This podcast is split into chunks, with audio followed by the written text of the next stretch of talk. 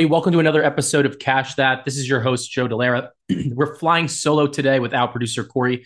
I've got a couple quick hitters for you. It's the All Star break, it's a little bit of vacation for all of us, but I want to get you prepared to hop on some of these plays that are really only available in the market during this kind of little bit of a break.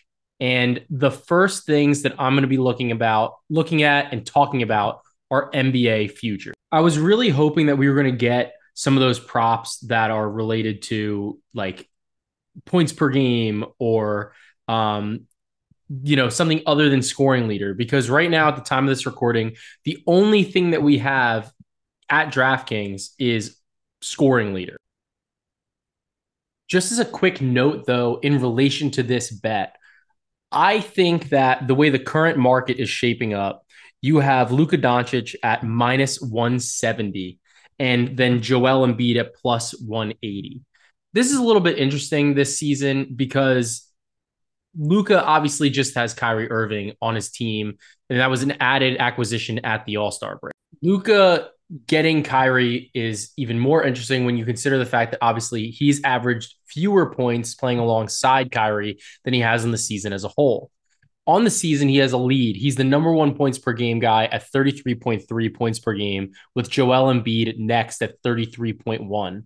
Following him is Giannis Antetokounmpo at 31.8. I think realistically, this is a two-man race. It's between Doncic and Embiid. And honestly, considering the fact that they've added Kyrie Irving to this mix, might slow down the pace a little bit more. You're going to see him defer to Kyrie on a couple occasions, and maybe they can take some of that offensive load off of Luka, and we can see his assists go up.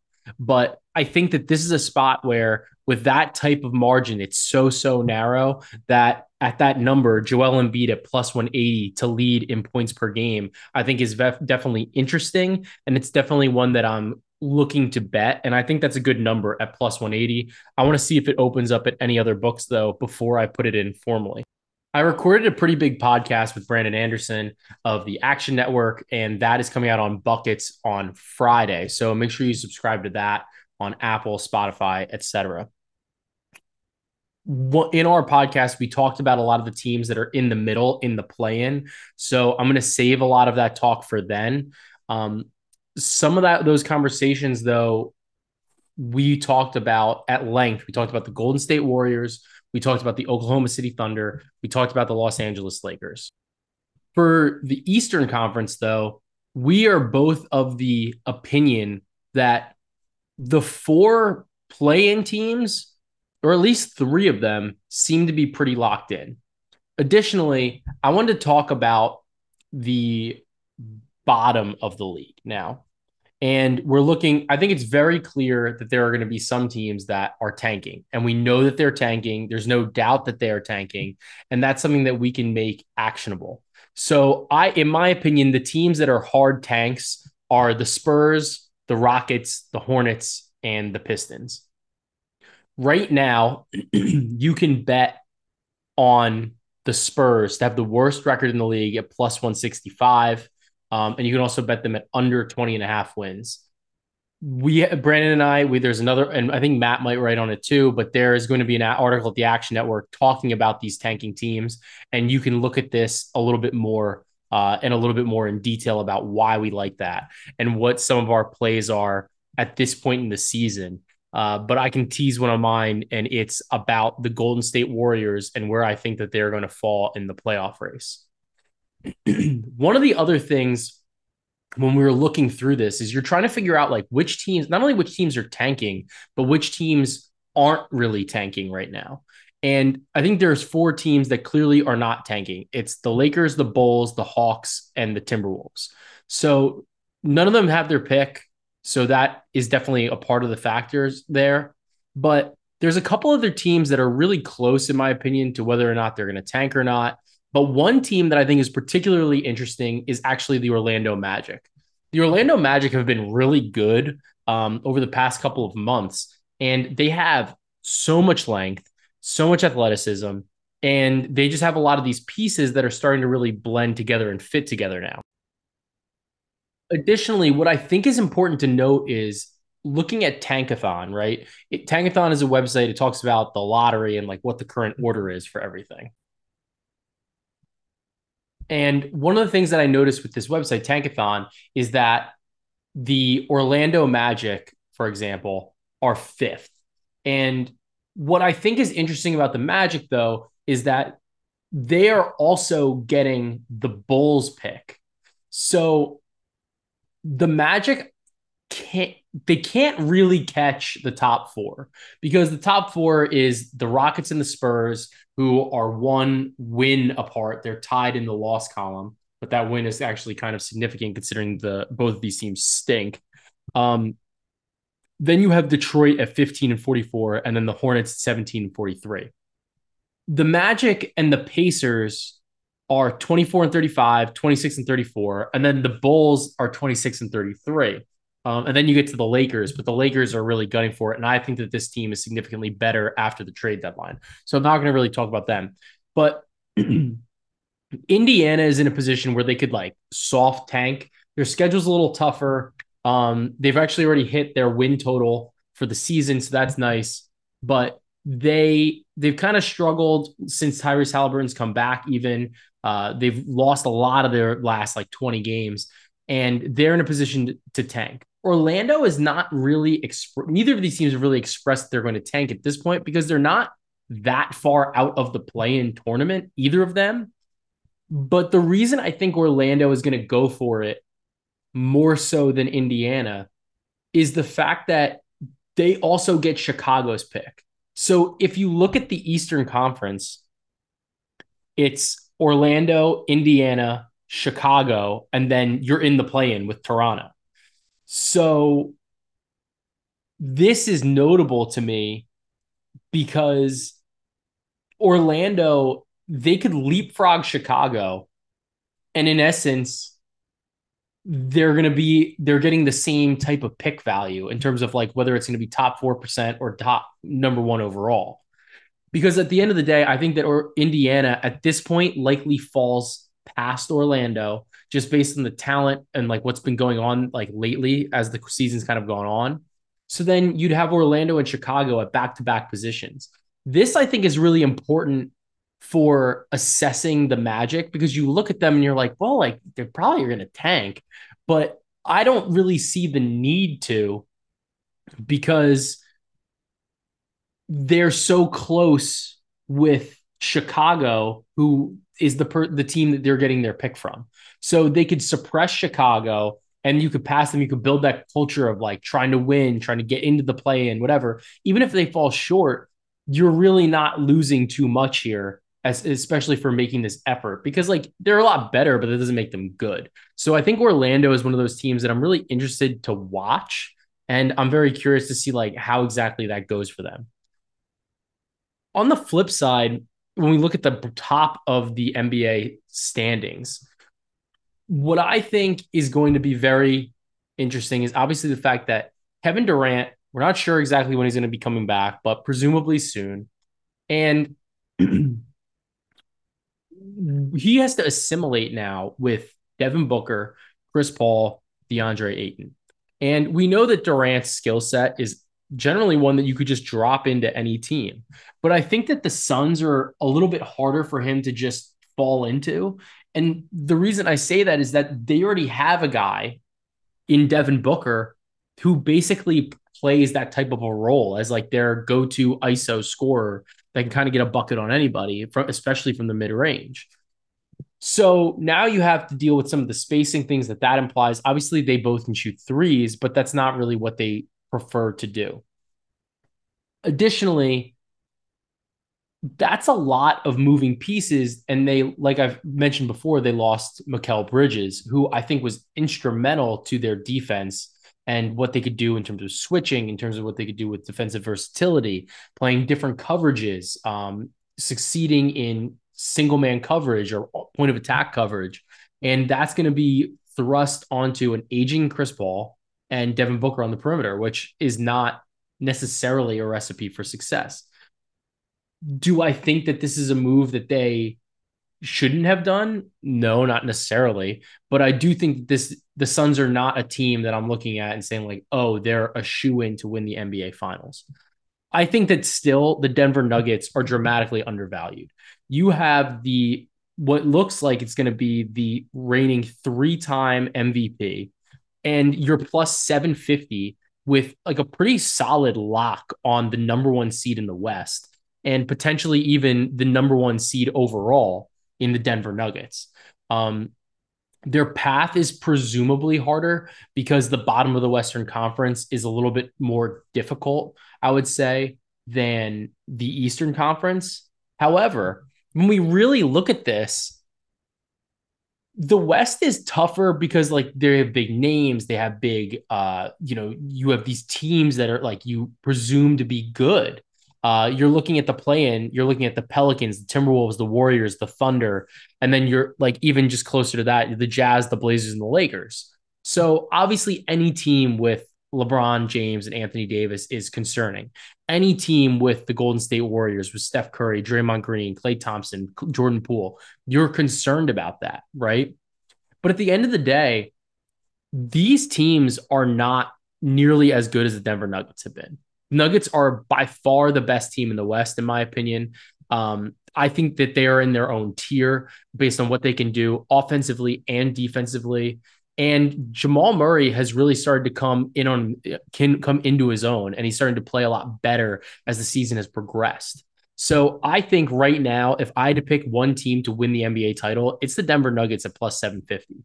I think that they match up best against the teams that are top in the West as well, just based on the fact that they have Jokic and they have so many other abilities. They have good coaching. They're playoff tested. And a lot of people would cr- criticize them and saying, like, well, they never made a finals. They haven't done this. They haven't done that. They've been hurt. This is the team. When they went out and got Aaron Gordon, they went into the luxury tax. This was the team, like the iteration of this team is what they thought they were going to be taking to the NBA finals then. And then based on the, some of the injuries that they had to deal with, they were like, you know what? Like, we're just going to have to kind of eat it. We're going to survive. We're going to survive. We're going to survive. Now we're finally getting that team and they're playing. So at plus 750, I really, really like the number. I think it's too long. I don't think that Phoenix should be favored in the way that they are. And that also has to do with the standings. So I want to take you to the Pacific Division. And I have a bet here, and it's a little bit different than probably what you would maybe anticipate, right? I like the Sacramento Kings to win the division. And the reason I like the Kings to win the division at plus 500, uh, it's plus 475 most places, but there's still some plus 500s out there. The reason I like this is when you really get into it, right? The Kings have a three game lead in the loss column and they're tied with the Suns in the win column, and they're one game behind in wins against the Clippers.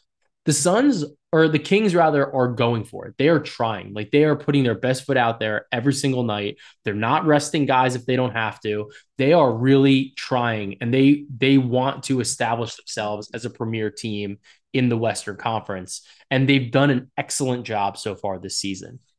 Part of why I like them to continue this is because the Clippers continue to load manage to a certain degree Kawhi Leonard, Paul George. And honestly, like they just brought in Russell Westbrook. We don't know what that's going to do to their rotations. Maybe honestly, that cost them a game or two. Maybe they sit guys and it costs them a game or two. And they're kind of in the boat of teams that were like, do they really care where they're seated as long as they're in the playoffs? Maybe not. Same thing with Phoenix. They're going to be going through some growing pains here and they're going to be trying to figure themselves out and like figure out where exactly they are and like how this team fits, like what is their chemistry like. And then the Warriors, you're still without Steph Curry, and they're four games behind in the loss column and three games behind in the win column. Then, like realistically, I don't think the Lakers can ever catch the Kings based on the fact that they're seven games back in the loss column. So I like what Sacramento is doing. I think that what they're doing, especially for the regular season, will continue to work. They're 11th in adjusted net with the second best offense in the league to the Boston Celtics, ahead of even they're like slightly ahead in terms of like in terms of margin of the Denver Nuggets in adjusted offensive rating. But even though their defense has been poor, the offense is so overwhelmingly good that I think it's setting them up to be in a position where they can beat these teams that they're supposed to on the on the way out of the season and continue to lock in this division. Uh, so at that number at plus 500, I think it's something that you have to consider, if not bet, uh, and make actionable right now. Another thing that I wanted to mention, though, when we're looking at the Eastern Conference, as part of that trade with for Kevin Durant, the Nets just have a plethora of players, wings, guards, whatever. The rotation is huge. And they're, you know, they're playing for this year. They have a pretty significant lead. I don't think that they fall past seven. I don't think they go up. I, I don't really think they can climb because they're not only they're a loss behind Cleveland, but they're four wins behind Cleveland, which is significant. But I don't think they climb, but I think that it's possible that they could fall and not necessarily through any fault of their own, but just the fact that they're trying to figure out their rotations. They're trying to figure out what works. They're trying to figure out like who can we move in the offseason? Like who do we want to keep here long term? And the Knicks and the Miami Heat are both playing excellent basketball lately. Um, and the Heat have kind of been one of those teams where you figure, are they going to turn it on? Are they not going to turn it on? Whatever. Both of these teams want to avoid the play in, which is the Knicks and the Heat. I think it's entirely possible that both New York and Miami leapfrog the Brooklyn Nets in the standings. And that would put New York or the, the Brooklyn Nets rather in the play in tournament. They're like plus 300 ish or so to make the play in tournament. I think the bet to take on the Brooklyn Nets right now is plus 550 to be the seven seed on DraftKings because I don't think that it's possible for them to fall six spots, six losses to where they'd be looking at like a virtual tie with not only Atlanta, but also with Washington and even the Raptors. I just don't see that happening. So I think that it's possible that New York and Miami pass them. But I think that if you think that they might drop to the play in and the floor falls out, just bet them to be the seven seed and you can get that at a much bigger number. When we're talking about this too, there's a little bit of a corollary with some of the awards, right? So the big award that I've spent a lot of time talking about is most improved player. And there's been overwhelming favorites at some points. There's been now there's no consensus consensus favorite. There's been movement in the market. And right now it looks like a two-man race with a third being Jalen Brunson, but it looks primarily to be between Lauri Markkanen and Shai Gilgeous Alexander. I'll talk about the Thunder a little bit more in an article that's coming out for Action Network and in the conversation I had with Brandon Anderson on buckets. But in a nutshell, I think that the Thunder are more likely than the Jazz to make the play in. I think that because the Jazz have traded away a lot of players, whereas OKC did not necessarily trade away as many players. Um, I also think that the Jazz have been on like a steady decline, while the Thunder are have the 10th best adjusted net rating in the NBA right now, which is just like mind boggling, right? Um, and you can get Shai at plus money right now, plus 135 to be most improved.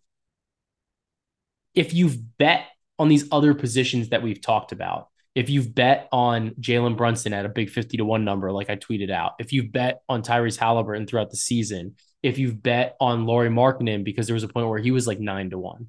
Now I think is the time if you haven't bet on Shai that you need to go open a, a position that's big enough to cover the rest of your positions at, at a minimum because I think that the Thunder go and win that play in spot. And if they're in the play in, that seems like it's going to be a lot about Shai. I love what Brunson's doing. I think it's possible he makes a big push, but we already have him at a big number. And in terms of advanced metrics, he just doesn't. He still isn't lining up as well with with Shai and even with Lauri. Um, so it's definitely one to. It's definitely one that we need to keep an eye on. But I think that right now, if you haven't opened up a position, now would be your time to do so because, like, even in EPM, Shai is like over plus five, Brunson is plus two, and Lauri is plus 5.2. So Shai is Shai has a higher EPM than Lauri Markkanen. This is the way I think that you can bet these teams. And that's in large part because I think that the Jazz are really going to fall out of this and just say, like, you know what? We had a lot of good pieces. It's fine. We traded a lot of them away. We didn't really expect this season to go this way. Um, but we learned a lot about ourselves. We've gotten a lot better. We've gotten some community, some continuity, and that's kind of the route that we want to take. So I think that you need to open a position on Shai to be the most improved player. And finally, the play that I'm most interested in is it's honestly about the Golden State Warriors. And I think I mentioned it before. We're stream of conscious talking here, but I like the Warriors to miss the playoffs at plus 250. Joe, you're out of your fucking mind. I honestly, I don't think so. A lot of this has to do with the fact that we're not really sure how hurt Steph Curry is. And they have a they come out of the break with a back-to-back against the Lakers and the Rockets. They should beat the Rockets, sure. But that game against the Lakers is very significant. And the reason it's so significant is that they're currently tied head to head, one to one this season. They have two more games left if whichever team wins that means that they can't fall below them and lose the tiebreaker worst case scenario. And now the now the warriors are going to have to go play them or try to play the lakers who are kind of revamped. They've gotten together after the all-star break and it looks like curry's not going to play especially on the front end of a back-to-back where the next game is against houston. I think that they're not going to rush him back. They're going to let him sit there when we look at this a little bit more, though, the Warriors, they're if presuming that the Lakers beat the Warriors, the Warriors are going to be 29 and 30, the Lakers are going to be 28 and 32, and they're going to be up two to one on the season series. Looking at the standings, though, that loss would push them below the Thunder. And then you have the Jazz, the Blazers, and the Lakers. I think the Jazz fall out like I mentioned before. The Blazers, you never really know. Um, maybe they can make a push if Simon's injury isn't as bad, uh, if Dame gets really hot. But the Blazers are obviously a threat. And then you have the Lakers in this situation. The other problem is we're like I said, we're not really sure how hurt Curry is. And this is the Warriors' next stretch of games. They have the Lakers, the Rockets, the Timberwolves, the Blazers, the Clippers, the Pelicans, the Lakers, and the Thunder that doesn't seem that difficult. But the problem with that schedule is those are all teams that they are in direct competition with for the play in outside of the Los Angeles Clippers. We know that the Warriors have distinct home and road splits, and five of those games are at home. However, doing this without Steph Curry is a completely different hurdle. And I think it's possible if they really start struggling, and they've talked about how they can turn it on, they can flip a switch, championship pedigree, yada, yada, yada. Sometimes you can just math by math be too late. And I think we're getting dangerously close there with the Warriors. Additionally, this is not a bet to miss the play in. This is a bet to miss the playoffs.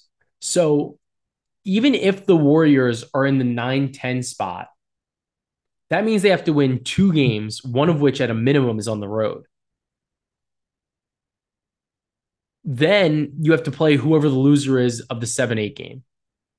You have multiple outs on this. They could miss the play in entirely. They could be in the 9 10 game, maybe against the Lakers uh, which is or, or or against even like the, the Mavericks fall, the Pelicans fall, and Zion's back. There's so many different outs you have on this bet.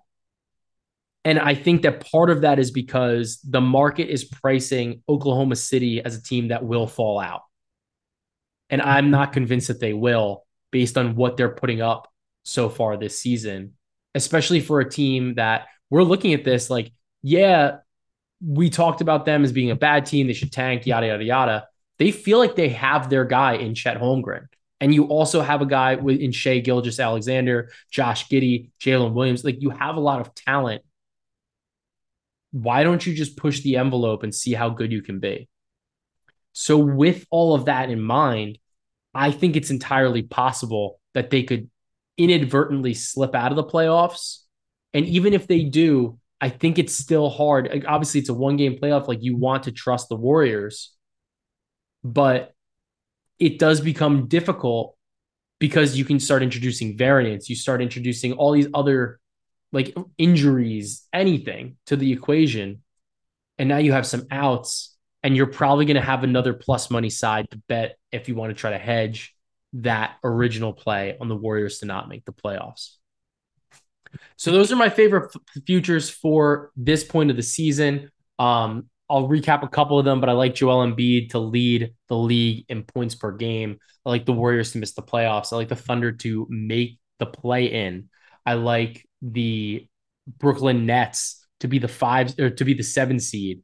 I like Shai to win most improved. I like the Spurs to be the one of the worst teams in the league. I like the Brooklyn Nets to be the seven seed. And I like the Sacramento Kings to hold strong, win the Pacific Division. And I still have the Nuggets up on top. Those are my bets. And that's kind of where we're at with this future spot. So I hope everybody enjoyed the little bit of a break that we had from basketball. Did okay with the, with the dunk contest, had Mac McClung had some fun there, but I'm looking forward to getting some more content out there for you guys. If I do see those player prop markets with individual points per game, rebounds per game, over unders type of thing, I'll be sure to get those out on Twitter. Free tip on Thursday. So make sure to like, subscribe, all that jazz, and let's cash that. I got a question why they hating on me. I got a question why they hating on me. I ain't did nothing to them, but count this money and put my team on. Got my whole clique stunning, boy, what's up? Yeah, boy, what's up? Yeah.